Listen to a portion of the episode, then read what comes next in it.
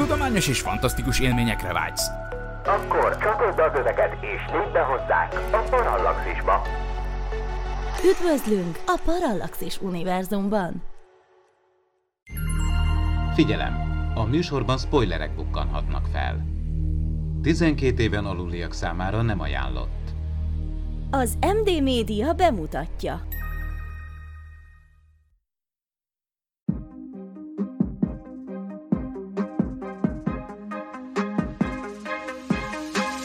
Tudományos és fantasztikus élmények Gézával, aki mérnök, Miklóssal, aki fizikus, és Ádámmal, aki nem.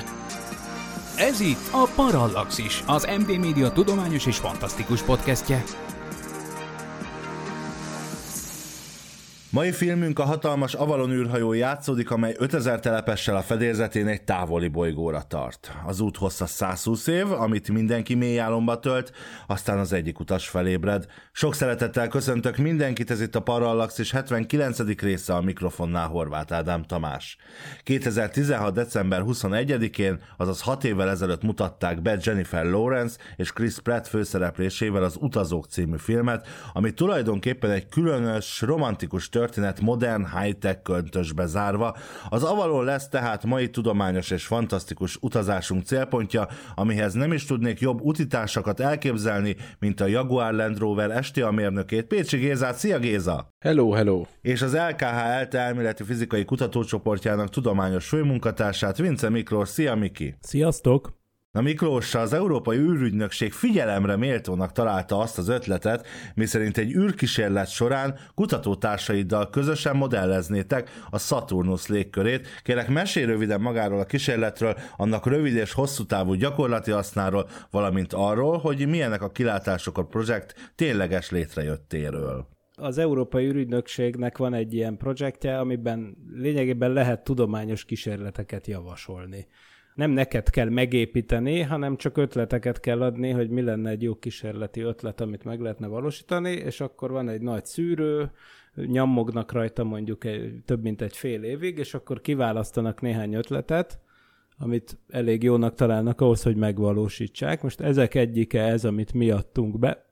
Amit, ahogy mondott, tényleg az a kérdés, hogy hogyan lehet egy súlytalansági áramlástani kísérletben, tehát egy űrben levő kísérletben modellezni a Saturnus légkörének egy furcsaságát, ami egy hatszög alakú bazinagy felhő rendszer, aminek a kialakulása nem teljesen érthető. Hát inkább azt javaslom, hogy a kedves nézők, hallgatók hallgassák meg a Szokolébresztő 130. adását, amit akkor csináltam, amikor pont beadtuk ezt a pályázatot, és ez Baromira nem volt időm semmi másból felkészülni, úgyhogy arról beszéltem egész adásban, hogy mi ez a kísérlet.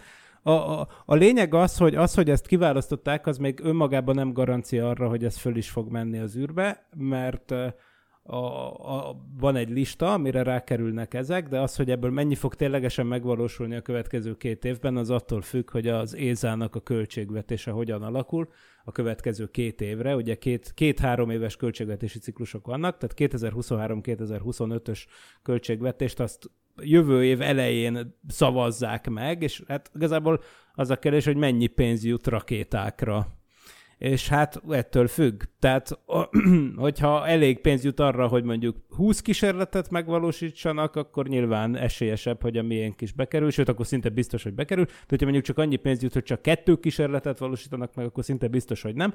A csavar az az, hogy nem tudjuk, hogy hanyadikak vagyunk a rangsorban, mert az nem nyilvános. Úgyhogy igazából gőzünk sincs, hogy mik, mik a kilátások. Az biztos, hogy eddig jók vagyunk, de azt nem tudjuk, hogy mennyire jók.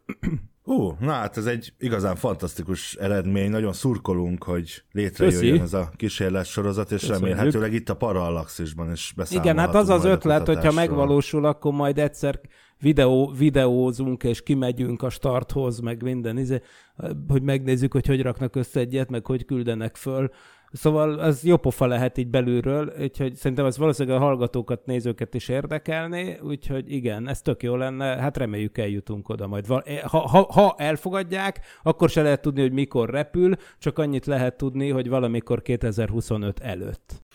Ahogy Miklósék kutatása nagyban függ az ESA pályázattól, úgy a Parallaxis univerzum működése is nagyobban függ a támogatóinktól, akik nélkül ez az epizód sem készülhetett volna el.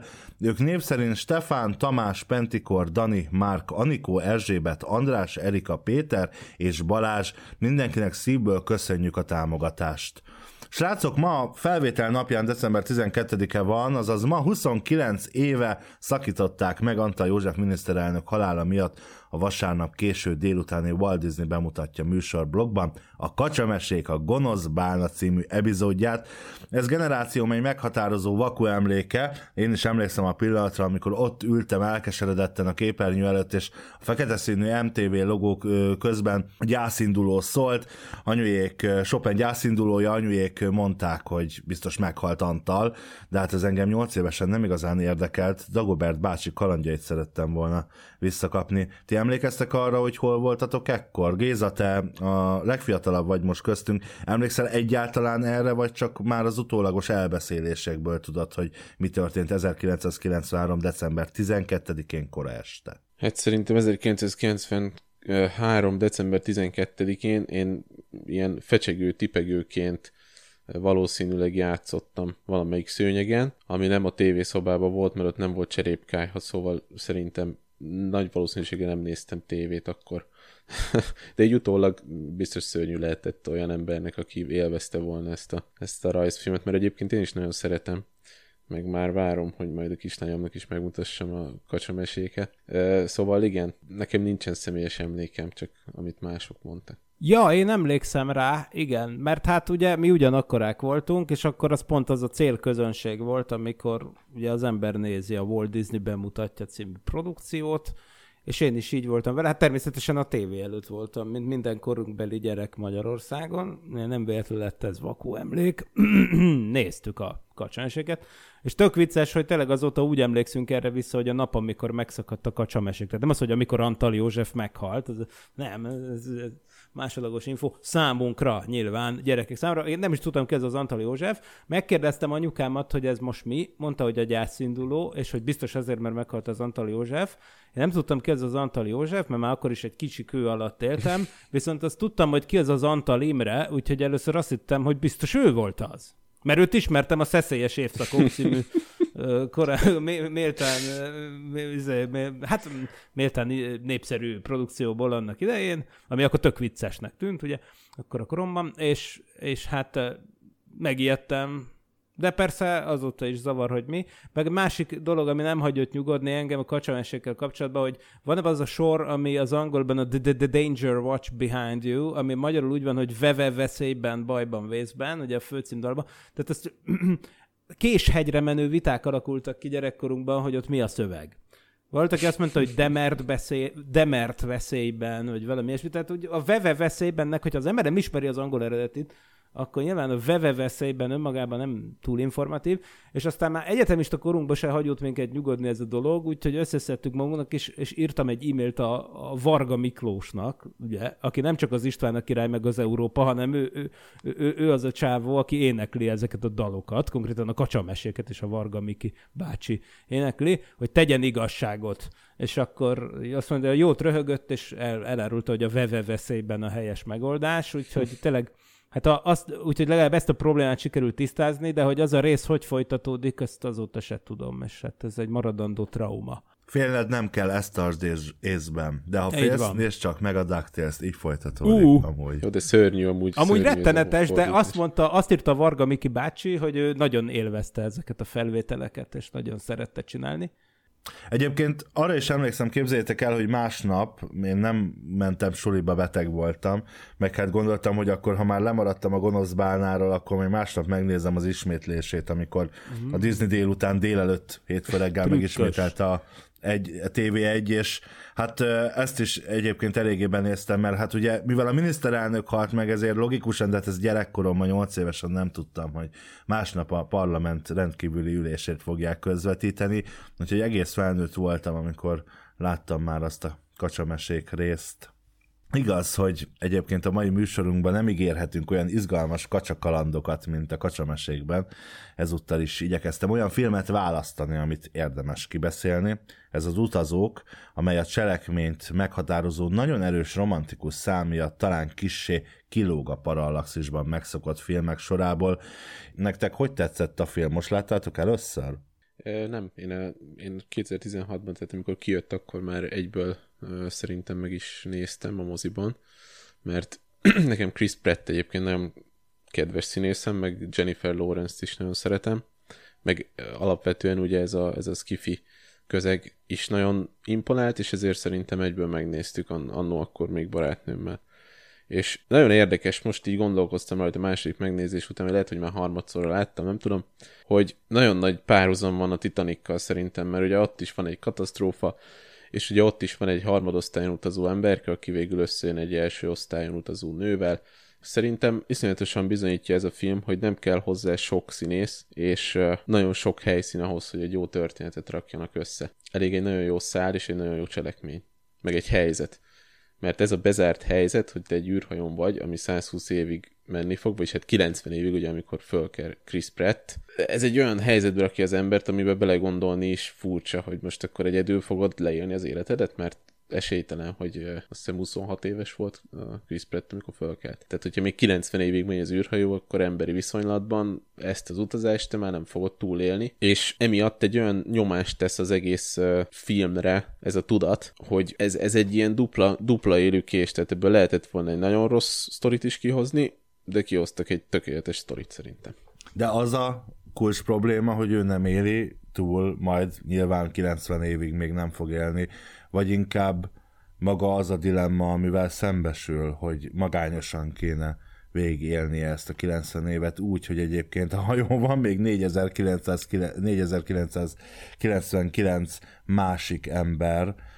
Hát ugye alapvetően ugye ez, ez, ebből is kijön így az embernek a természete, ugye, hogy, hogy tulajdonképpen az ember társas lény. Tehát ő azért egy évet várt, tehát nem az volt, hogy fölkelt, egy, egy hétig sírt, és akkor utána elkezdte megoldani a helyzetet. Ez hozzátartozott az, hogy ő egy évig várt, és már mindent próbál, próbált magával kezdeni, már próbálta magát megölni, ami ugye nem sikerül neki, vagy hát nem nem sikerül, hanem végül is ugye nem teszi meg, és utána dönt úgy, hogy valamit lépnie kell.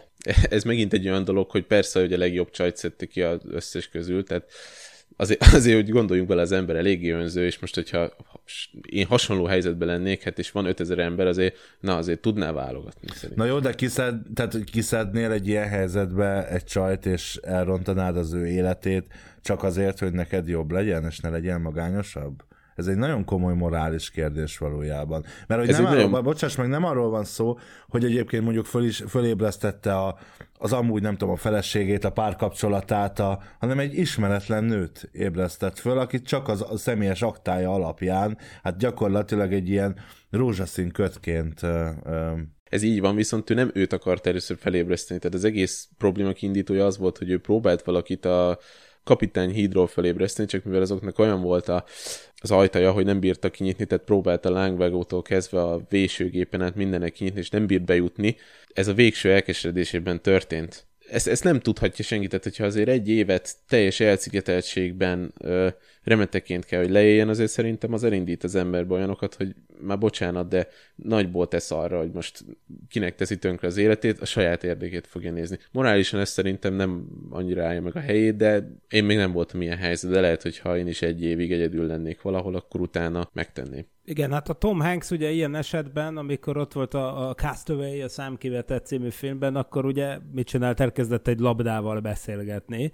Most ehhez képest neki mennyivel jobb cuccai voltak. Eleve ott van egy mesterséges intelligenciával felruházott android, aki a pultos, de nyilván azért még rengeteg lehetőség van ezen a fedélzeten. Szóval igen, ez egy nagyon érdekes dilemma, ez a Csipke Rózsika óta engem zavar igazából gyerekkorom óta ez a probléma, hogy ott is az van, hogy a csávó az honnan veszi a bátorságot ahhoz, vagy nem is, ez nem is a bátorság, hanem igazából honnan gondolja, hogy neki morális alapja van egy alvó, vagy hát egy halott, vagy nem, nem tudom milyen nőt lesmárolni akarata ellenére, ugye? Tehát, hogy nyilván ezek ilyen konszenzuális dolgok. Főleg, főleg a MeToo után. Na, a MeToo után, hogy... igen, igen, igen, érdekes, hogy ugye ez egy érdekes kérdés, hogy nagyon jó, hogy van erről egy film egyébként, és, és szerintem ez teljesen jó, ez az egész morális probléma, ez egész egy moralizáló film, tehát ugye tényleg itt, a, itt az űrhajó, meg minden, az egyébként tök jól meg van csinálva, de az csak egy ilyen háttér, igazából mondhatni egy lényegtelen része a történetnek, mert ezt ugyanúgy be lehetne rakni.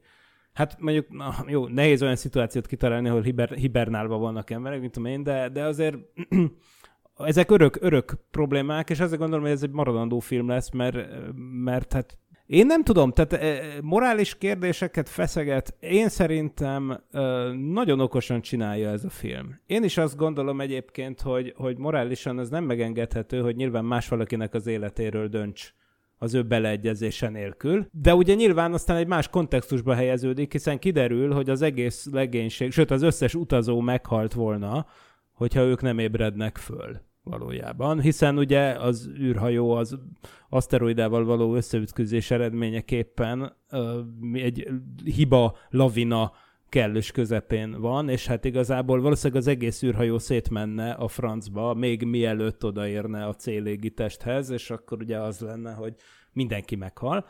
Tehát így utólag ugye más helyzetbe kerül, de még egyszer ezt abban a pillanatban nem tudhatjuk, ugye? Tehát most ezt nem tudhatod. Tipikus ilyen, ilyen izé, hogy mondjam, ez a, ez a trolli problém, vagy hogy hívják, ez a, hogy hívják magyarul? Azt, amikor jön a vonat, és a váltót kell állítgatnod, és és, és, és az, az, az, hogy mondják magyarul, talán villamos dilemma, vagy valami ilyesmi neve van ennek a dolognak, amikor tényleg kell hozni egy döntést, ami lehet, hogy hosszú távon tök jó, de nem tudhatod előre. Most például itt van egy kisgyerek, akiről, mit tudom én, megsúgja egy időutazó, hogy belőle lesz a Hitler, elütöd-e a kocsival, mit tudom én. Ez, egy, ugye, ez nagy, morális kérdés? Amúgy, hát ez mert hogy abban a pillanatban még nem Hitler, Így vagy van. nem az a Hitler, Pontosan. de hát azért tudjuk, hogy hova Így van. tart. Ugye itt ez a szabad akarat kérdését felveti, de most ugye a műsornak nem ez a témája, viszont az alkotók nagyon szépen ezáltal, hogy végül is kiderül, hogy hát a, azzal, hogy fölkelt, azzal tulajdonképpen megmentette mindenki életét, tehát így én mosom kezeimet, vagy mossuk Chris Pratt kezeit, tehát nagyon szépen uh-huh eltolják tőle ezt a morális problémát, ami hát azért valójában egy másfajta és mélyebb filmnek lehetne az alapja, de hát azért ez elsősorban egy szórakoztató Igen, de azért ahhoz képest mozi. elég mély ez a film. Tehát azért rendesen végigmennek ezen a dilemmákon, élet-halál kérdés. Ezé, Meg, ki, meg tehát- egyébként is Chris Pratt örüljön, hogy inkább a hajón tért magához, mint hogy például a majmok bolygóján. Tehát, hogy ennél rosszabb, vagy a kecskék bolygóján, érted? Ott a, A bakelittel de ez- tárgyalni. Ja. Elég Hát ez szar. az. Na de ez nagyon érdekes, hogy, hogy én ezen is gondolkoztam már, amikor legelőször láttam a filmet utána, hogy miért van az, hogy pont ő kell föl. Hát mert ő műszaki ember. Hát és nem ő kell föl, kezdve, de ha én kelnék föl, és nem te. Hát nem sokra mennénk ott a hajón. Ott De az nem egy tehát... bug, az egy bug, nem? Hogy őt Na és kelt föl. Bugnak is gondolhatod, de szerintem ez megint csak olyan, hogy ugye alapvetően ezt mondják, hogy ez a, ez a, ez a, ez a hibernálás ez nem mehet tönkre, mert hogy már mit tudom én hányszor tesztelték, és mindig jó volt. De mégis, mégis egy gépész végzettségű ember kell fel, aki egyébként harmadosztályon utazik, tehát tulajdonképpen, ha meg is hal most egy harmadosztályú ember, hát most az egy. Okay. Tényleg Leonardo. DiCaprio-s párhuzam. Tök Ez, ezért mondom, van. tehát ez egy, ez egy Leonardo Igen. DiCaprio-s párhuzam. És akkor, hogyha megnézed, ő neki műszaki végzettsége van, és ő tulajdonképpen minden olyan eszköz a kezében van, és hozzáférhet olyan helyekhez a gépen, mint ugye a végén is, a, a, ami szerintem az elég tudománytalan része ennek a filmnek, ugye, hogy egy meteor átmegy a űrhajó falán, és kiüti a fúziós reaktor vezérlőpanelének az egyik részét. Ő egy olyan ember, aki ezt meg tudja oldani. Ki tudja, hogyha ez úgy volt beprogramozva, hogyha ilyen történik, ne talán tán, tán akkor egy ilyen embert fölkeltenek. De akkor csak szólna neki a rendszer, hogy hello, azért keltettünk föl, mert izé, gebasz van. Vagy nem tudom. Tehát ugye így is kiderül, hogy az egész problémát amúgy egy ember nem tudná megoldani, tehát ez az utólagos mosom kezeimet típusú felmentése a Chris Prattnek, hogy egyedül valójában nem is lett volna képes megoldani ezt a plazma vagy ezt a izé, fúziós reaktor problémát. És hogyha megnézitek, úgy kezdődik a film, hogy ugye jön egy hiba jel, mert ugye ez a pajzs kivédi a meteoritokat, az, az, vagy meteorokat, nem tudom, hogy itt mi a helyes, az, az megsérül, és jön egy, jön egy hiba jel. Fölkerez az emberke, és utána ugye egy évet vár, és közben már vannak ilyen bugok, hogy megy a falnak a robotka, meg ilyen-olyan történik, de ő így nem nagyon foglalkozik vele. Uh-huh. És hogyha mondjuk működött volna ez a kommunikációs modul a gépben, és mondjuk oda szólnak neki már az elején, hogy hello, hello, azért keltettünk föl, mert rohadt gyorsan meg kéne valamit csinálni, de egyébként meg fogsz halni. Lehet, hogy úgy lett volna, hogy hát már bocsánat, de akkor nem úgy állna az egészhez. Ja. Tehát ez, ez, ez egy kérdés, és nekem ezért tetszik nagyon ez a film, mert kérdéseket hagy az emberben. Akkor viszont térjünk is át a kérdésekre, amiket felvet. És egy kicsit beszéljünk a tudományos oldaláról, mert azért... Én, én egy, én egy 10-ből 10-est adnék a Chris Prattnek, tehát szerintem nagyon jó választás volt a Jennifer, és egyébként pedig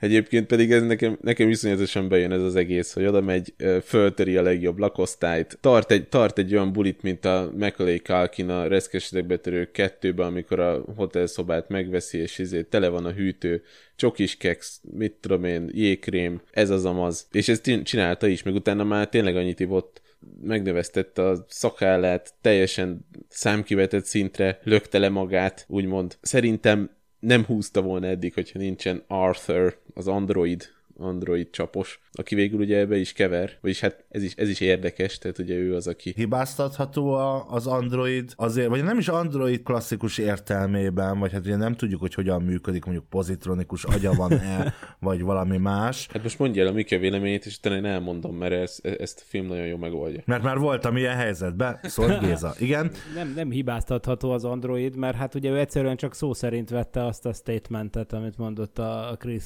Pratt, hogy hát nincsenek titkai előttem ugye? Tehát maga a data parancsnok sem reagált volna ezek után. Máshogy aki egy igazi android, de valószínűleg lehet, hogy ő sem érzékeli ezeket a kis nüanszokat. Hogy, hogy... Meg, nem, szerintem de. Igen, lehet, lehet. Jó. Tehát, hogyha jól figyeltetek a filmben, amikor, amikor fölébreszti Aurórát, ugye Chris Pratt, Jim, akkor ugye elmegy Arthurhöz, megisz, megiszik egy viszkit, mint mindig, és akkor mondja, hogy tudsz titkot tartani? Föl, fölébresztettem őt. És akkor a Arthur ránéz, hogy teljes mértékben. Tehát, hogy ő, ő egy nagyon-nagyon intelligens android. És hogyha utána megy tovább a cselekmény, és már ugye már régóta elég intim kapcsolatban van Aurora és Jim, és akkor van egy ilyen elég nagy áramszünet, és akkor így a, így a Arthur így megy, és így beakad a feje egy kicsit, és akkor utána szerintem akkor rezetálódik Arthur. És utána van az, hogy oda mennek a randira, amikor már meg akarja kérni a kezét, és ugye akkor, akkor már a rezetálódott Arthur, ami visszaugrik szerintem egy kicsit, vagy valahogy így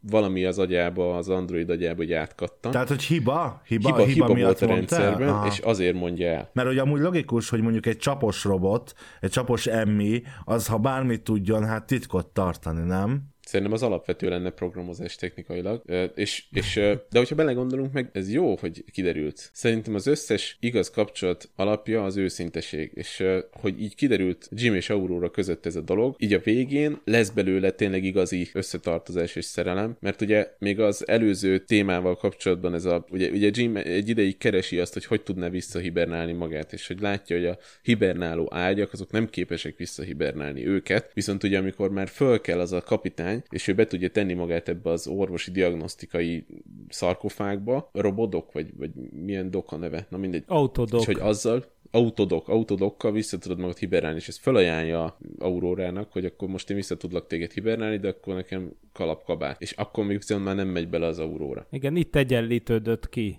igen. a számla. Igen. Hát igen, mondom, ilyen morális problémákon vekeng az egész történet, de hát azért mi a helyzet a tudományjal? Kicsit talán kezdjünk el arra fele is tapogatózni, hogy... Én kérdeznék egyet. Én, én kérdeznék egy tudományosat, ugye ez ilyen meteor álló űrhajó. Tudnánk meteor állóvá tenni egy űrhajót? Igen, hát ugye ez egy nagyon jó kérdés, meg, meg egyrészt én azt hiszem, hogy az a fajta, azok a fajta pajzsok, amiket a, a filmekben látunk, azt én annyira nem tudom értelmezni, értelmezni, hogy miféle energia mező lenne az, ami szétzúz egy met- meteoritot, vagy ez, vagy gondolkoztam, hogy fölvetette a Géza, hogy most ezt hogy kell hívni, mit mondana mondjuk Rezsabek Nándi, ha itt lenne. Szerintem hm. azt mondaná, hogy mivel ezek az űrben kóvályognak ezek a darabok, ezért addig, amíg nem pottyannak le sehova, addig ezeket úgy hívják, hogy meteoroid. Szóval ezek a kisebb, kisebb méretű űrtörmelékek. Szóval igen, hát nyilván mostani űrhajókon, és az egy, főleg az űrállomásokon, amik ugye évtizedekig fönn vannak, ez egy fontos szempont, hogy valahogy ki kéne védeni, de hát itt ugye unalmasabb módszerek a szokásosak.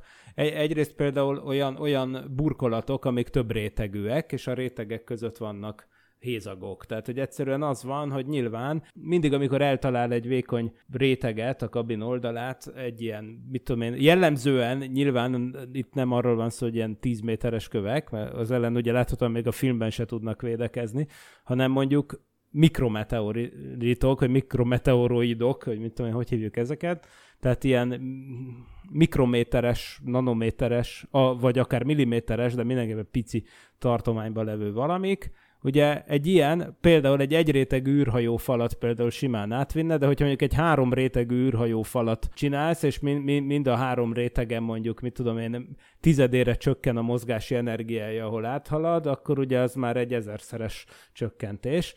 Ugye, tehát akkor értelemszerűen ilyen megoldások vannak. Olyan pajzsok, amiket a filmben látunk, olyanok igazából nincsenek, azt lehetne csinálni amúgy, hogy fókuszált lézernyalábokkal lövöldözni őket. Tehát ugyanúgy, ahogy most már léteznek olyan fegyverrendszerek, vagy legalábbis hát bevetés alatt még nem biztos, de már tesztelés alatt biztos, amik lézernyalábokkal lőnek szét mondjuk ellenséges rakétákat. Mármi nem űrrakétákat, hanem mondjuk, mit tudom én, kasszám rakétákat, ilyen kisebb ilyen izé, kisebb szilárd tűzijáték rakétánál egyel-kettővel bonyolultabb kis harci rakétákat. Fegyverzet kell hozzá tulajdonképpen, nem Hát pajzs. igen, de, de végül, is, hát végül is azt én úgy, azt, azzal el lehetne szerintem érni. Az is pajzs. Hát igen, valamilyen értelemben pajzs, mert, mert ugye én Hát azt úgy csinálnám, pajzs, hogy igen, egy igen, egy aktív pajzs. Mint hogy valamennyire az is aktív, ami a filmben van, mert ő ott is azt látod az elején, hogy detektálja, hogy jön egy nagyobb méretű aszteroida, és akkor például felerősíti a pajzsot. Tehát valamennyire az is aktív, tehát annak is része a folyamatos monitorozás, és az is része, hogyha baromi nagy darab jön, akkor, akkor kikerülje. Hát ezt persze most is csinálják, az ISS-t is, hogyha nagyobb űrszemét jön szembe, akkor megváltoztatják a pályáját. Viszont, viszont én egy olyan, olyan rendszer tudnék tehát elképzelni, ami azt csinálja, hogy nézegeti mondjuk radarral, vagy valahogy, hogy hol vannak a darabok, és amikor nagyobb darabot lát, akkor oda, oda irányítja a lézer nyalábot, és megpróbálja tyum-tyum szétszedni. Valószínűleg az energetikailag is egyszerűbb lenne egyébként egy ilyet üzemeltetni, mint egy, mint egy valami csodálatos pajzsot folyamatosan fenntartani az űrhajó körül. Nem tudjuk, hogy milyen gyorsan halad. De elmondják, a, a fénysebesség felével halad. Ott már mondjuk azért az idődilatáció Hát a fénysebesség a felénél szerintem. még érdekes módon annyira nem jelentős az idődilatációs effektus, mint hinnénk. Tehát lé- mér, mérhető, de nem annyira durva. Mondjuk az a 120 év, az, menny, az, az mennyivel nőhet meg mondjuk a Földről nézve? Nem sokkal. Tehát a fénysebesség felénél én azt mondom, hogy kevesebb, mint ilyen 10% körülivel mondom most ex majd mindjárt behelyettesítem a képletbe. Tehát, hogy igazából az idődilatációs effektusok akkor lesznek nagyon durvák, amikor már így, mit tudom én, fénysebesség 90%-a környékével megy az ember, akkor már azért elég kemény. Persze mérhető, de igazából gondoljatok bele, hogy van is arról info, amikor nyilván a Chris Prattnek az egyik első dolga, hogy segítséget kérjen a Földről. Eleve érdekes, hogy, hogy valami olyan stabil gazdasági rendszer van ekkor már az emberiségben, hogy eleve van egy cég, ami elindít egy űrhajót, a, a, amire, hogyha igénybe veszel egy szolgáltatást, akkor te fizetsz egyébként a földbázisú cégnek. Tehát képzeld el, hogy milyen árfolyam stabilitás kell ahhoz, yeah. hogy felküldjél egy több száz éves utazásra egy, egy űrhajót, és te kifizeted azt a szolgáltatást, hogy, hogy izé segélyhívó jelet vagy tanácskérő üzenetet küldhess a földre, és akkor meg is mondja a rendszer, hogy hello haver, ez ennyibe kerül, na de a kézbesítési idő meg, és akkor itt mondanak valami néhány évtizedes 31 év, csak hogy ezt Igen. nem értem, akkor most a gyarmatbolygóról, meg ez 120 év lesz, tehát Igen. konkrétan ez, ők ez... nem kommunikálnak egymással, tehát elmennek Igen. oda az új bolygóra, és ott Igen, élnek elmondják, hogy ez a legnagyobb biznisz. Na, na, de visszatérve erre a pajzson, még bocsánat, bennem maradt egy, egy, egy ilyen, ahogy nézitek, amikor bekapcsol ugye az elején a filmnek ez a pajzs, akkor nagyon érdekes, hogy a pajzs egy ilyen tojás alakot vesz föl az űrhajó elején. Szerintem az egy nagyon-nagyon fals dolog. Miért lenne tojás? Ez a, ez a földi, földi ö, közegellenállás alakít ki ugye egy csepp alakot, az azért csepp alak, mert ott van közegellenállás. Most miért kéne egy ilyen az űrhajóban? Tehát szerintem egy kúp, vagy egy... A napszél a napszél, meg a galaktikus részecskék. Erre, erre gondolhatott talán a költő, hogy, hogy igen, tehát ha megnézed, hogy a, a napnak magának milyen a, a plazma burka, most csúnyán kifejezve magam, tehát az a tartomány, amikor a napszél a csillagszéle egyensúlyt tart, a heliopauza, akkor az is amúgy, amúgy egy ilyen nagyjából tojás alakú valaminek tudnám mm. elképzelni. De igen, pont amiatt, amit mondasz, meg amit Ádám mond, hogy ja, végül is az egyfajta közegellenállás, igen, tehát elképzelhető, hogy ez a része végül is valamennyire megindokolható, hogyha te a fénysebesség felével repülsz, akkor a csillagközi szél, ami menet, vagy hát a csillagközi anyag lényegében olyan töltött részecskéből álló anyag, az olyan menet szélként tud viselkedni, ami kialakíthat valamilyen formát. De ezek, igen, ebből ugye tényleg az következik, hogy ez valami elektromágneses mit tudom én, tényleg olyasmi, mint mondjuk egy ilyen napszél határ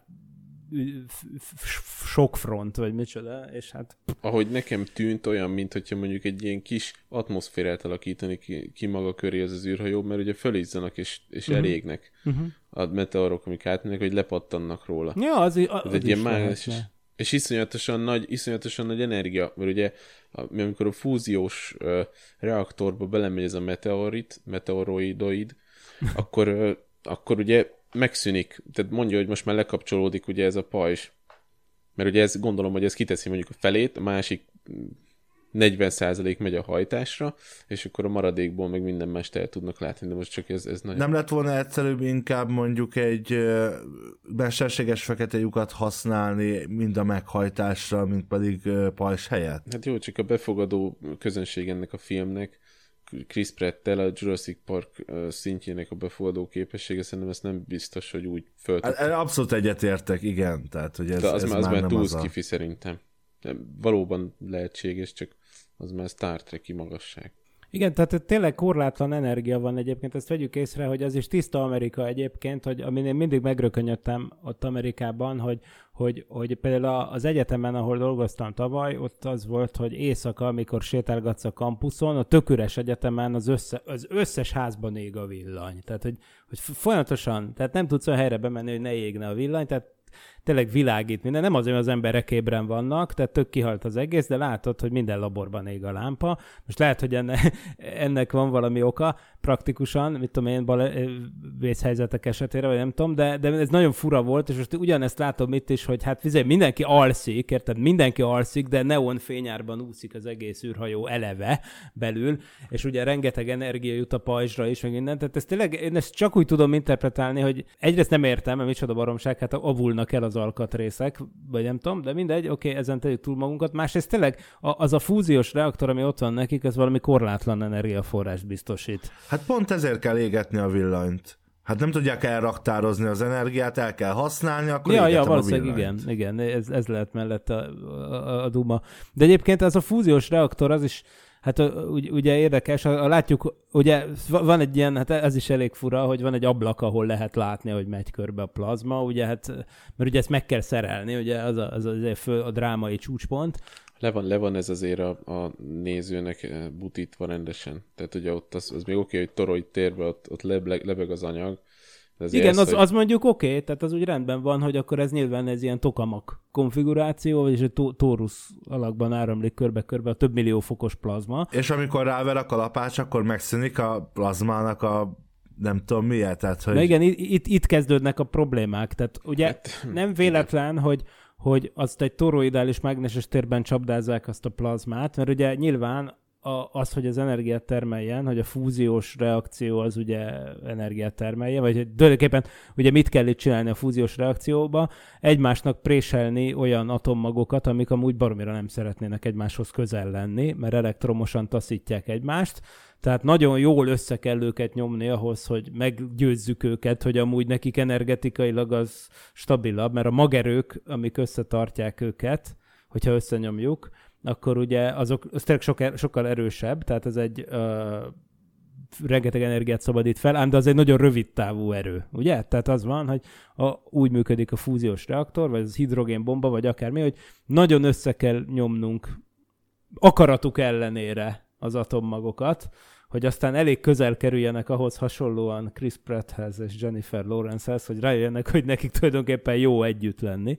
Most ehhez, ehhez kell ugye ez a több millió fokos plazma állapot. Mert ugye nyilván gyors részecskéket kell egymásnak lökni, és a, sebe, a részecskék átlagos sebessége az tulajdonképpen maga a hőmérséklet. Most tudva azt, hogy egyébként nem keverjük össze a hőmérsékletet a hővel, mert nyilván tényleg még egyszer a hőmérséklet lényegében azt méri, hogy marha gyorsan mozognak a részecskék. Oké. Okay. Ebből nem feltétlenül következik, hogyha mondjuk, mit tudom én, hozzád ér, akkor az feltétlenül megéget, mert nyilván az attól is függ, hogy mennyire sűrű a részecske. De hogyha abból indulunk ki, hogy mennyi anyag kell ahhoz, hogy energiatermelő magfúzió legyen, akkor bizony az a helyzet, hogy ha az hozzáér bármilyen anyaghoz, akkor ottan vége a dalnak, tehát, hogyha ez valamilyen módon kiszabadul abból a toroidális mágneses térből, ez az ilyen sűrűségű és ilyen hőmérsékletű plazma, akkor ottan kőkövön nem marad. Tehát nincsen, hogy egy ilyen szelepen kivezeted a, és a 10 millió fokos egy, izét, plazmát. Egy, egy ajtót. Ja, az ajtó egyébként, ha már itt szóba hoztuk a, figyelj, a Titanicot, akkor vegyük észre, hogy itt is egy ajtónak van kulcs szerepe, csak ugye Igen. látod, ő egy mérnök, tehát a szerencsétlen Leonardo DiCaprio ugye azért fulladt bele Újfundland mellett a jeges mert nem tengerbe. Tudta, hogy Igen, mert nem tudja azt a Mythbusters és egyebek által sokszorosan igazolt tényt, hogy valószínűleg, hogyha mind a ketten ráfeküdtek volna az ajtószárnyra, akkor se süllyedtek volna le. Hát, Na Chris Pratt az látta a Titanicot, úgyhogy tudja, hogy az, az ajtóktól nem kell megijedni, hogy ezért egy vasajtót próbált maga elé tartani a 10 millió fokos plazma ellenében, ami felé áramlott egy csövön, Hát, ugye? Igen. Na. Egyébként ez egy, ez egy érdekes dolog, amiről beszéljünk, de csak a rövid szünet után, mert ki kell hevernem ezt, ezt a folyamatos párhuzamokat a Titanikkal, úgyhogy maradjatok velünk, azonnal folytatjuk. Ha hozzánk hasonlóan neked is szenvedélyed a tudomány és a fantasztikum, és szívesen lépsz be a Parallaxis univerzumba, arra kérünk, hogy legyél a támogatónk és segíts te is az ismeretterjesztést. Látogass el a patreon.com per Parallaxis címre, ahol a különleges tartalmak mellett már akár napokkal korábban hallgathatod a Parallaxis podcast legújabb részét. patreon.com per Parallaxis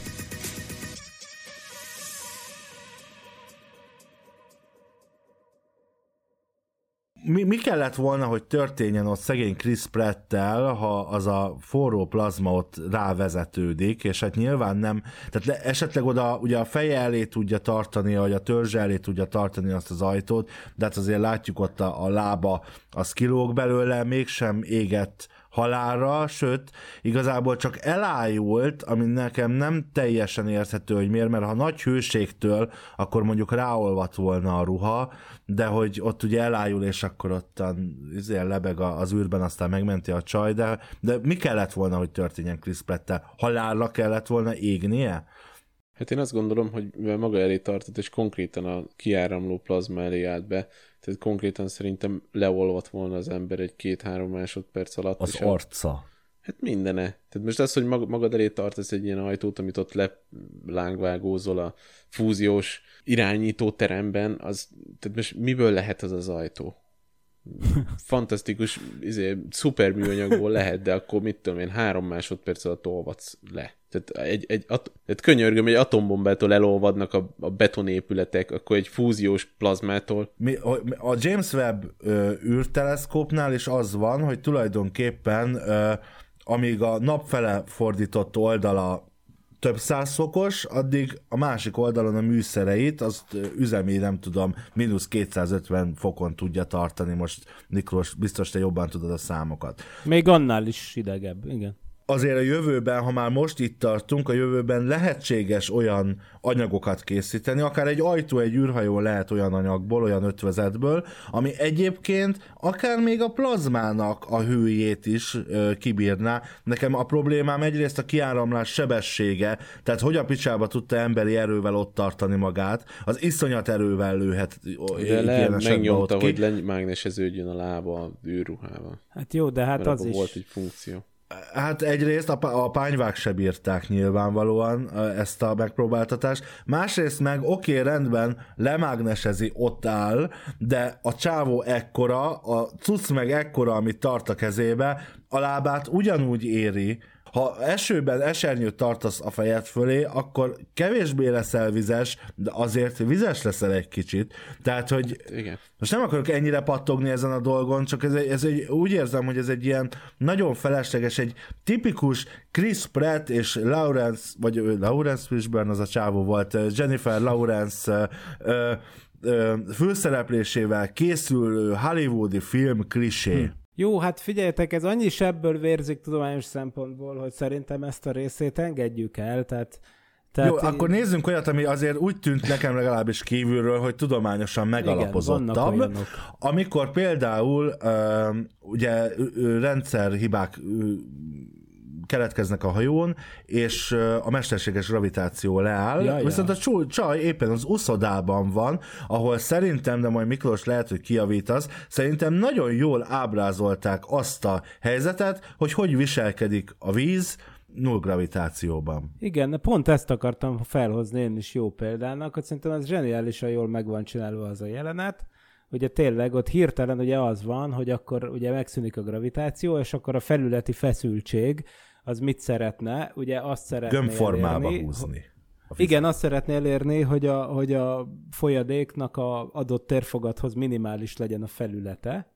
Ugyanamiatt, ami miatt ugye a pingvinek szeretnek beállni egy nagy, hogy hívják be, a korongalakba, mert hogy ugye a pingvinek is mit csinálnak, egymást szeretik melegíteni, hogy minél kevesebben fázzanak, tehát ezért aztán a pingvinkék is olyan alakba állnak fel, ami lényegében egy körrel rajzolható körbe, hiszen a kör az az alakzat, aminek adott területhez, vagyis konstans pingvin sűrűség mellett ugye adott területhez a, a legkisebb a kerülete. Na ugyanezt csinálják a vízmolekulák, sokkal jobban szeretnek egymás közelében lenni, mint a levegőben tehát nekik jobban megéri együtt lenni. Ezért aztán, amikor megszűnik a gravitáció, akkor ők arra fognak törekedni, hogy gömb alakot vegyenek föl, és természetesen ők szeretnek tapadni a Jennifer Lawrencehez, hiszen az ember az egy nedvesítő. Vagyis a, a víz az egy nedvesítő közeg az emberi bőr számára. Ez ugye azt jelenti, hogy ők konkrétan körbe cuppanják a Jennifer Lawrence-t, aki úgy elkezd fuldoklani, mert nem tud kijönni a vízcseppből. A vízcsepp alatt most egy óriási vízcseppet kell érteni, ami akkora, mint egy medence. Szerintem ez szenzációs.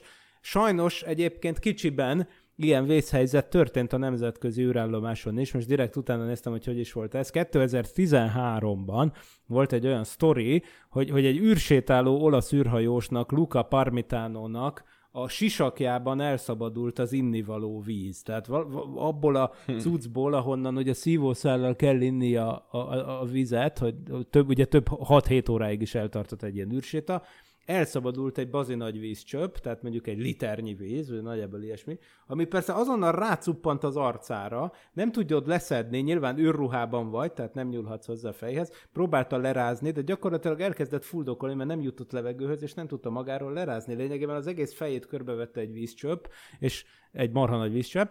Közben meg ugye nyilván nem is látott ki emiatt, mert ugye, hát igen, képzel, képzelhetitek, hogy hogy lát az ember, amikor egy bazi nagy vízcsöp veszi körbe a fejét mint ugye a köbük, köbükinek. De, ez, de ez, ez, ezt értem, mert ott ugye fizikailag ott volt az űrruha, csak nekem, nekem az az egy dolog hibázik ebből, hogy ott van bent uh, Aurora, ebben a nagy vízcsebbe, de azért ott is, hogyha kapálózott, tehát oké, okay, hogy a víz azt szeretne. Tehát nyilván közegellenállás van, tehát, tehát valamilyen módon, ha az ember szerencsés, akkor esetleg ki, ki lehet-e vicckelni, de ugye itt az volt a helyzet, hogy amikor ez megtörtént, akkor ő pont lebukott a víz alá, tehát kb. ott buvárkodott abban a pillanatban, tehát lényegében a bazi nagy vízcsöpnek, ami tényleg egy ilyen 20 méter átmérőjű vízcsöp, ugye nem tudom, tehát mennyi lesz ebből a nagy medencéből, ha gömbalakot vesz föl, de hát annak a kellős közepén ott volt a lány, Úgyhogy, úgyhogy azért, azért nem olyan egyszerű. Ha majd valóságá válik ez, hogy így utazzunk egyik bolygóról a másikra, egy biztonsági intézkedés lehet a jövőben az, hogy bizony hát nem lesz uszoda ö, ilyen hajón, mert hogy a, ha megáll esetleg a mesterséges gravitáció, amíg benne van valaki, a vízben, akkor az problémát okozhat. Vagy ugye itt is mondhatjuk azt, hogy jó-jó, de úgy tervezték a hajót, hogy az utolsó, nem tudom, pár hónapban lesznek csak ébren, vagy valahogy így, tehát hogy nyilván nem egyedül lesz senki az uszodában, de szerintem ez egy érdekes dolog. De szerintem, hogyha alapból, hogyha ráterveznek egy olyan dolgot, hogyha ilyen történet, tehát hogyha a vészhelyzet funkció lép, beindult, tehát mindenhol van ilyen funkció, akkor egy vékony háló menjen a vízre, ami nem engedi, hogy kijöjjön belőle. Tehát, hogy ne legyen belőle gömb. Na jó, és közben meg benne van az ember, akkor az, hogy oda szorítsa a hálót. Tehát, hogy... Igen. Na igen, de egyébként visszatérve azzal, amivel Ádám indított a beszélgetést, hogy a mi súlytalansági kísérletünk az pont arról szól, hogy a Saturnus légkörét kéne modellezni egy akkora vízcsöppel, ami akkora, mint egy teniszlabda. Nyilván a Földön nem maradnak stabilak ekkora vízcsöppök, és akkor ezért kell a súlytalanságba fölmenni. Szóval ez érdekes, hogy még itt kapcsolódik is a témához, de amúgy szerintem az nagyon szép, vizuálisan is nagyon jól volt megjelenítve, hogy kialakult ez a, ez a izé, ez a vízcsepp, tehát itt tíz, szerintem ez egy 10 pontos volt ez a megjelenítés. Szerintem valószínűleg tényleg megnéztek videókat arról, hogy a súlytalanságban hogyan viselkedik a víz, és megpróbálták ennek megfelelően modellezni, úgyhogy szerintem ez az egyik erősségei tudományos szempontból ennek a filmnek. Viszont csatlakozva ehhez, hogyha megnézitek, olyan az, a, olyan az a medence, hogy a végén van egy ilyen félgömb alakú ablak, amivel ki tudsz úszni a űrhajó szélére. Na most ugye ott is gondolkoztam, hogy ez konkrétan annak az üvegnek az egyik felén van mínusz 297 fok, a másik felén pedig 20 vagy 25, mert ugye a víz az 25 fokos körülbelül, és akkor az még úszómedence víz. Hát van az űrhajóknak ablaka. Hát nem, nem, így, így jelenlegi gondolkodással azért ilyen helyre én nem terveznék úszodát, úgy, hogy ez konkrétan egy 3-4 négyzetméteren a világűrrel csatlakozik. Jó, hát persze az lehet, az egy biztons, biztonságtechnikailag érdekes kérdés, a bármi egy ekkora ablak jelenléte az űrhajóban. Szerintem lehet bármennyi víz az egyik felén, az mindig fagyott lesz. Ott. Nem, hát azért nem, hát hogyha az ISS-en megfogod az ablak, tehát az űrhajóban sem azt látod, hogy pára van kicsapodva az ablakon, tehát nem, azért ezek elég rossz hővezető ezek a termóüvegek, hogy micsodák, úgyhogy szerencsére azért kibírják ezt. Tehát, hogy a, nézed, az ISS-en mekkora kupola van. Én szerintem az inkább valami műanyag, nem üveg.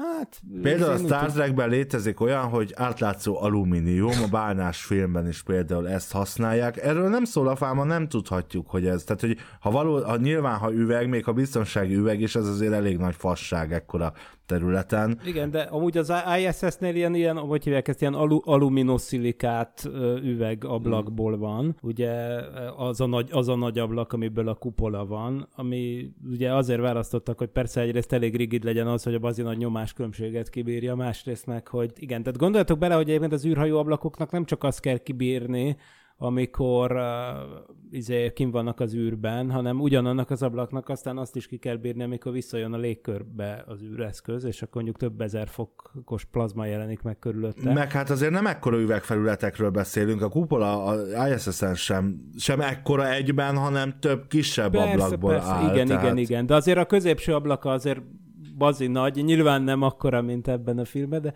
de akkor már én jobban felsziszentem azon, bár igazából erre nincs jogom, hogy felsziszenjek, csak én azon is csodálkoztam eleve, hogy oké, okay, rendben van, hogy a tokamak az egy, izé, az körbe van, azt egy mágneses tér, tóruszos mágneses tér tartja bent a plazmát, de hogy az egészre van egy konkrét ablak, amin belátsz, ami üvegből van, akármilyen hiper-szuper üvegből, de hogy a, a tokamak oldalán van egy bazi nagy panoráma ablak, hogy láthatod, hogy hogy megy körbe a plazma, ami adott esetben megreped, meg majdnem kitörik, meg minden. Hát az azért mondjuk Ah, mert meg kellett tehát... mutatni, tehát Jó, muszáj, hát az úgy hogy volt. mutatod meg a hollywoodi nézőnek? Hát, kamer, hogy jó, értem, értem, ez egy sokkal izébb, sokkal menőbb, mint hogyha Mondjuk ezt, kamerák ezt, ezt megoldották képén... ilyen filmekben, hogy van egy ilyen, ilyen DOS, DOS screenen egy ilyen, egy ilyen Móriczka ábra, és akkor így így kritikus szint, kritikus szint, és akkor így megy körbe egyre pirosabb. Ja, hát ennél magasabb volt a költségvetés most, úgyhogy Gondolták, hogy látszon a filmen. És így éreztük át az ő harcukat az életbe maradásért. Ja. Még egy dolog, amikor ugye a csaj be kell, le kéne, hogy húzza azt a kart, ami, amivel ki tudja engedni a plazmát, ott hirtelen kijön egy csavar, és beleáll a vállába, amit ő kiszed kézzel. Tehát ez is akkora, már bocsánat, blama, tehát mi, miért szedi ki, ugye ilyenkor azt mondják, hogy legjobb, ha benne hagyod, mert addig se vérzel el legalább. Na mindegy. Mert az is a küzdés. Húzzák az ember agyát. Minden, minden, minden jósága vagy, vagy izgalma ellenére volt egyfajta ilyen tipikus, ez egy hollywoodi film. De No, ettől jó, nekem Ha már jó, mitől jó, srácok? Tudományos szempontból szerintem elsősorban tényleg, ahogy mondtam, ez a vízcsepp volt a jó, de összességében az is nagyon tetszett, hogy az egész űrhajót bemutatták. Tehát, hogy, hogyha valahogy el kell képzelni egy ilyen több generációs időn keresztül az űrben folyamatosan repülő forgó bazinagy űrhajót, akkor, és azt művészileg meg kéne jeleníteni, akkor tényleg valami ilyesmit gondolnék, az is egy teljesen vállalhatónak tűnő ötlet, és az egyetlen lehetséges magyarázat egy ilyen hosszú távú utazásra, hogy ezt egy fúziós reaktor üzemelteti. Tök jó, hogy megmutatták a, azt az alapgondolatot, hogy egy fúziós reaktorban egy tórusz alakban kell, hogy körbe-körbe áramoljon a plazma. Tök jó, hogy megjelennek benne olyan jópofa dolgok, amik akár hihetőek is, például, hogy milyen űrsétálni egy olyan ö, forgóűrállomásból kifele, amikor úgy szépen mész, sodródsz kifele, ö, és neki mész a forgó mit tudom én, kocsikeréknek, ami az egész űrállomás, szóval szerintem vannak nagyon profin megcsinált dolgok, amikbe tudományos szempontból sem lehet annyira belekötni, mint amennyire szeretnénk. De hát egyébként még egyszer elsősorban ez a film nekem nem a tudományos része miatt tetszett, hanem tényleg amiatt, mert, mert fontos emberi kérdéseket próbál feszegetni, és ahhoz képest, hogy ez egy hollywoodi film, ahhoz képest szerintem, ahhoz, ahhoz képest, még egyszer, tehát arra leskálázva, hogy ez egy Chris Pratt-es hollywoodi film, ahhoz képest tök mély, és szerintem ez egy jó pont. Alapvetően nekem is nagyon-nagyon tetszett az, ahogy be volt mutatva az űrhajó, meg ugye itt látszik, hogy itt tulajdonképpen ez az űrhajó már nem azt, tehát tulajdonképpen asztrautáknak van, de mégiscsak a, a, az elérhető közelségű típusú emberekhez van már tervezve, tehát például amikor ugye Jim lemegy a lifttel a legénységi hídra, ugye akkor is mondják, hogy kérjük kössék be magukat, mert hogy átmenetileg átmenetileg súlytalanság léphet fel, és ez is szerintem nagyon jó így meg, majd tényleg így följön a székbe, és akkor ah, vissza kell húznia magát.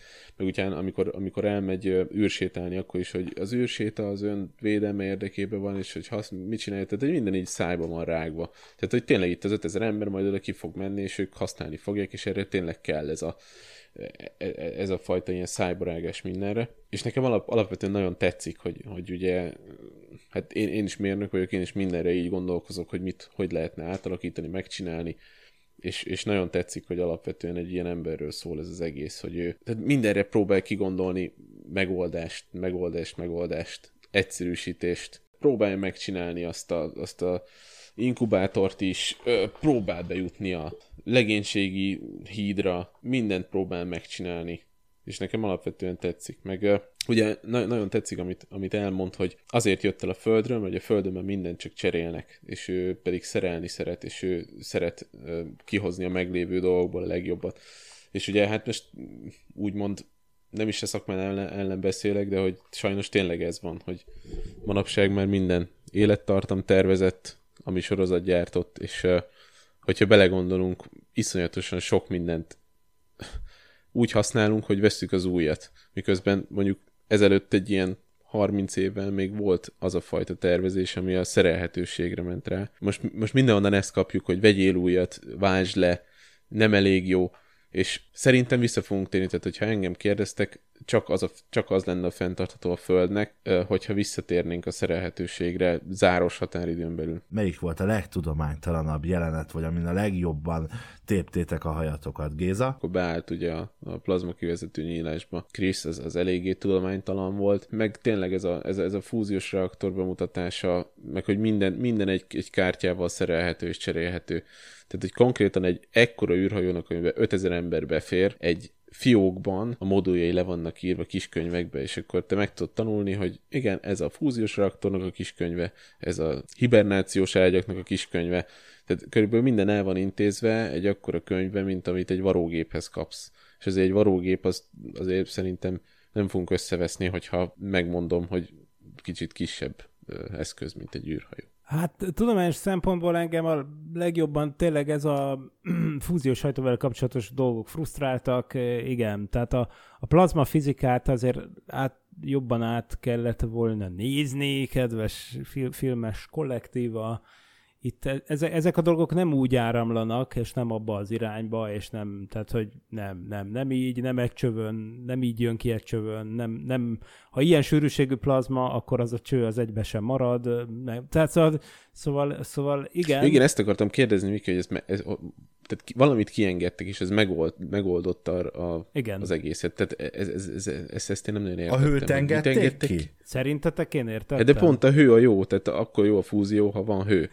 nem, szerintem valahogy az volt, hogy instabilá vált a plazma, és biztos fel, annyira instabilá vált, hogy felmerült annak a, a, az esélye, hogy ez úgymond kilötyög abból a mágneses ketrecből, amiben őt bent tartották, és ha kilötyög, hmm. és hozzáér a, a izé, tisztességes anyaghoz, akkor ott aztán nagy lesz a córesz, és ezért van egy biztonsági szelep, amin a plazmának a rendetlenkedő részét, ami tehát ezek szerint, mármint így próbálom értem, ez nem fizikusként beszélek, hanem hogy ahogy értem, amit mondanak a filmben, de az van, hogy, hogy, hogy hát ott a plazmának a rendetlenkedő részét, ha kinyitod ezt a szelepet, akkor az azon szépen ki fog menni, és, és, és nem teszi tönkre azt a csövet, hanem akkor kimegy az űrbe, és akkor ott nem tudom, mi történik vele, mert amúgy nyilván ennek a bazin űrhajónak is nyilván van egy jó nagy mágneses tere, hiszen nyilván az a pajzs, amiről beszélgettünk, az maga is egy elektromágneses pajzs, bla bla bla, bár nem, mindegy. Szóval ehhez képest nem az történik, hogy a plazma elkezd egy, egy óriási nagy kör alakú pályán, mit tudom én, vagy spirál pályán spirálozni az űrhajó mágneses terében, aztán neki megy a parancsnoki hídnak, és mindent felrobbant, hanem akkor valahogy az a mondás, hogy hú,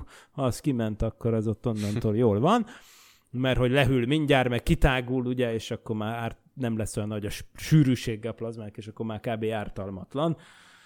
Na, hát gondolom ezt gondolják ők. Most ehhez képest én mást gondolok egy árnyalatnyit arról, hogy ez hogy működik. Ö, kár, mert egyébként dramaturgiailag oda bármi mást is be lehetett volna tenni, tehát dramaturgiailag be lehetett volna rakni oda valami olyan problémát, hogy, hogy, hogy mit tudom én, nukleáris fűtőanyagutól kell megszabadulni, vagy mit tudom én, vagy, vagy valami, tehát hogy valami olyasmit is meg lehetett volna csinálni, aminek több lett volna a tudományos De háttere, kevésbé lett volna látványos. Igen, valószínűleg kevésbé lett volna látványos, de egyébként még azt is meg lehetett volna csinálni, hogy azt mondani, hogy kedves gyerekek, ez itt a én nem tudom milyen térhajtómű, és akkor mondani három varázsszót, amit senki nem ért, mint a Star Trekben szokták, és akkor ugye nem lehet belekötni. Az, az meg túlságosan a science-be, vagy a fictionbe helyezi a, a, a a így van, így van, az túlságosan fiction lett volna. Talán benyeltük volna egyébként, mert egyébként nem is tudjuk meg szerintem, hogy ez hányban játszódik nem. ez a dolog. Ezt nem tudjuk meg, ez egy teljesen időtlen dolog. Az, a, úgy alapjában az, hogy azt tetszett, hogy, hogy így nem volt például a szánkba rágva, hogy gyerekek, ez 2125-ben játszódik, és így aztán bőven lett volna lehetőség arra, hogy elkenjenek dolgokat. Ehhez képest ehhez képest nem kenték el. Egyrészt mondom örülök, mert akkor végre Hollywood mutat egy tokamakot, az ilyen ritka, ritka van. Másrészt, ahogy megmutatja, azzal nem vagyok maradéktalanul megelégedve, de hát mindent nem lehet. Egyrészt, hogy mondjuk 10 per hanyas számotokra a film, másrészt meg, hogy ti szerintetek mikor játszódik ez a film? Hát nekem ez a film 10-ből 8-as, mert 10-ből 10-es filmet még nem láttam, és szerintem ez olyan 2085 novembere és 2087 márciusa között. Én szerintem ez a film semmikor nem játszódik, mert ugye nekem fix a ideám, hogy igazából az örök élet az előbb lesz meg, mint a csillagközi utazás. Tehát, hogy, hogy valószínűleg az orvostudomány az előbb ér el oda, hogy ezer évig éljen egy ember, mint hogy a fénysebesség felével repkedjünk, és akkor viszont persze, persze attól még lehet hibernálgatni, szóval nem tudom.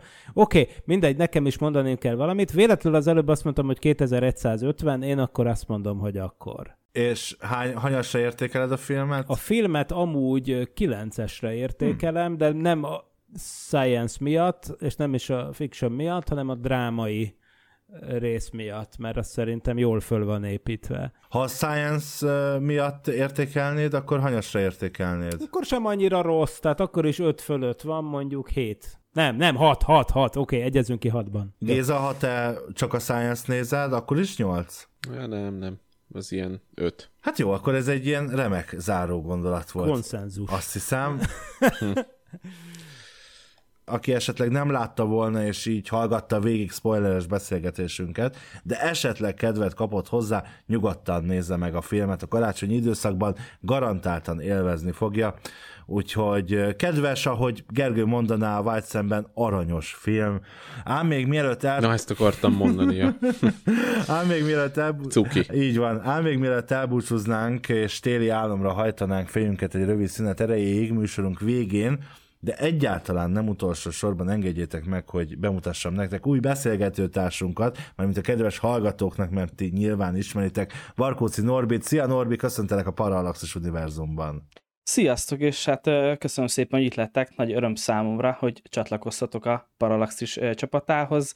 Gézához hasonlóan én is korábban hallgatója voltam a műsorotoknak, és hát most már aktív tagja lehetek, úgyhogy, úgyhogy nagyon örülök, hogy itt lehetek. Mi is örülünk, hogy itt vagy, viszont anélkül, hogy most itt mindenki előtt felfednéd az évad hátralévő részének műsorterveit, azért kérlek, mondj egy példát, egy címet, aminek a kibeszélését nagyon várat 2023-ban itt a műsorban. Rengeteg sok érdekes téma lesz jövőre is terítéken, de hogyha egy kifejezett címet akarok választani, akkor azt mondanám, hogy nem. Mármint ugye a Nem című film, Jordan Peele-nek az utolsó rendezése, ezt a filmet láttam már többször is, és nagyon-nagyon tetszik ez a film. Kicsit ilyen horror vonalba is bele, belekap, de már nagyon várom, hogy ízekre, szedhess, ízekre szedhessük. Már egy ideig vagy köztünk, különböző felvételeken is részt vettél már. Hogy érzed magad a csapatban? Mit, mit gondolsz, mennyire vagyunk befogadóak?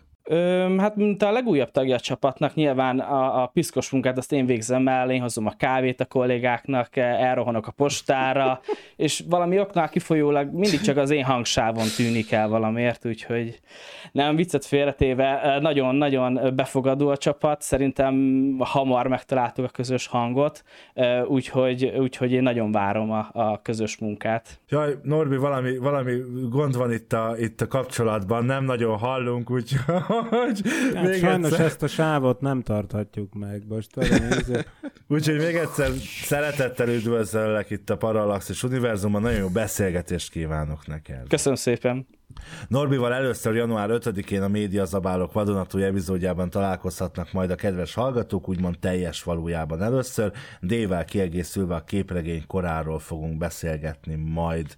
Parallaxissal viszont most jelentkeztünk utoljára ebben az évben, legközelebb pedig élőben érkezünk majd 2023. január 30-án 18 és 19 óra között a YouTube csatornánkon, ahol a legtudománytalanabb filmes bakikról fog beszélgetni Géza Norbi és Miklós.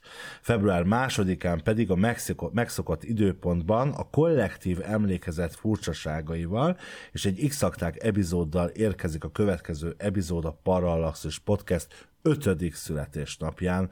Ám még mindezeket megelőzően január 19-én a White szemben Dév, Miklós és Géza a harmadik típusú találkozásokról fog beszélgetni. Srácok, már túl vagytok a felvételen, nagyon jó adás lett, de ízelítőül meg tudnátok fogalmazni röviden, hogy milyen élményekkel gazdagodtatok a film és a kibeszélő által? Hát én megtudtam, hogy nem csak harmadik típusú találkozások léteznek, hanem negyedik és ötödik típusúak is és tanultam. Én pedig megtanultam, hogy a Kodály módszer az univerzum univerzális nyelve.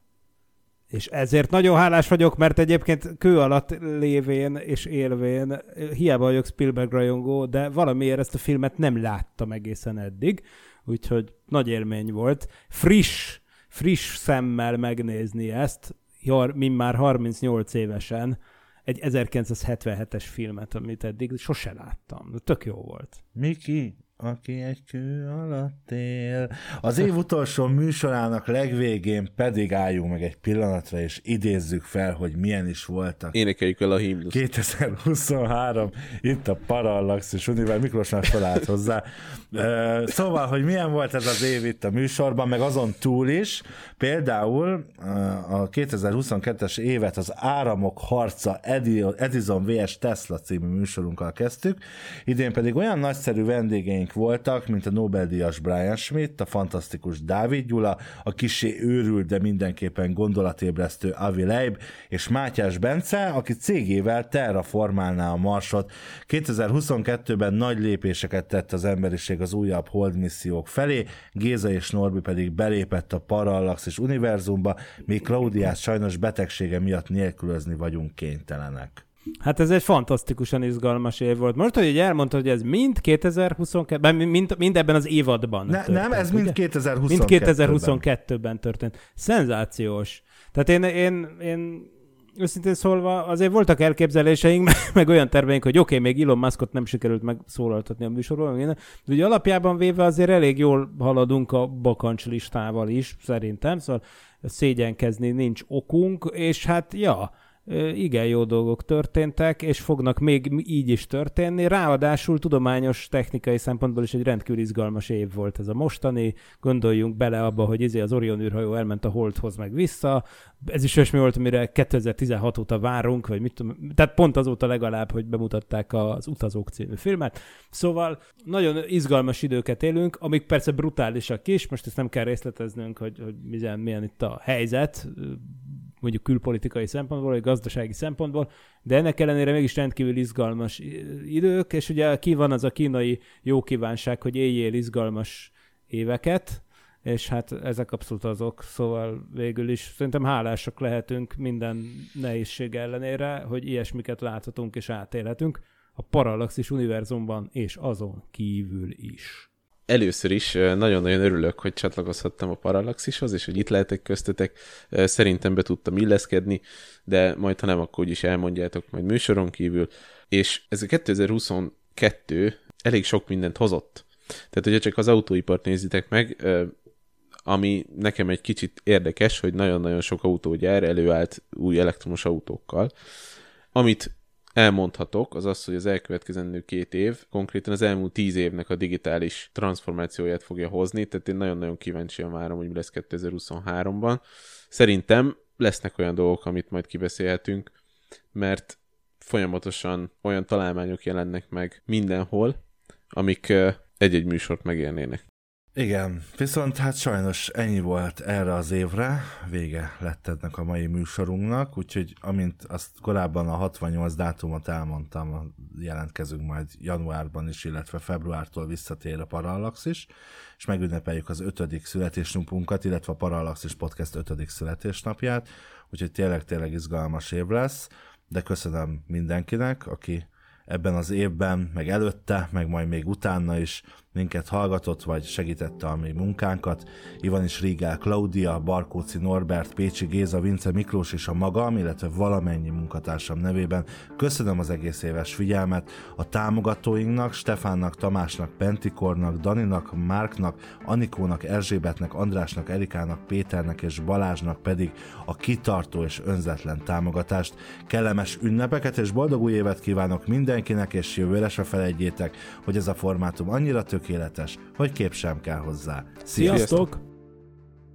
Nem volt elég a tudományból és a fantasztikumból? Olvasd a parallaxis.emtv.hu, lájkold a Facebook oldalunkat, nézd a YouTube csatornánkat, és hallgassd a Szokolébresztőt a Tilos Rádióban. A Tudományos Újságírók Klubja és a Tudományos Ismeretterjesztő Társulat által a Juhari Zsuzsanna díj külön díjával jutalmazott blog podcastjét az MD Media készítette. Kreatív producer Horváth Ádám Tamás. Hamarosan jön a következő rész.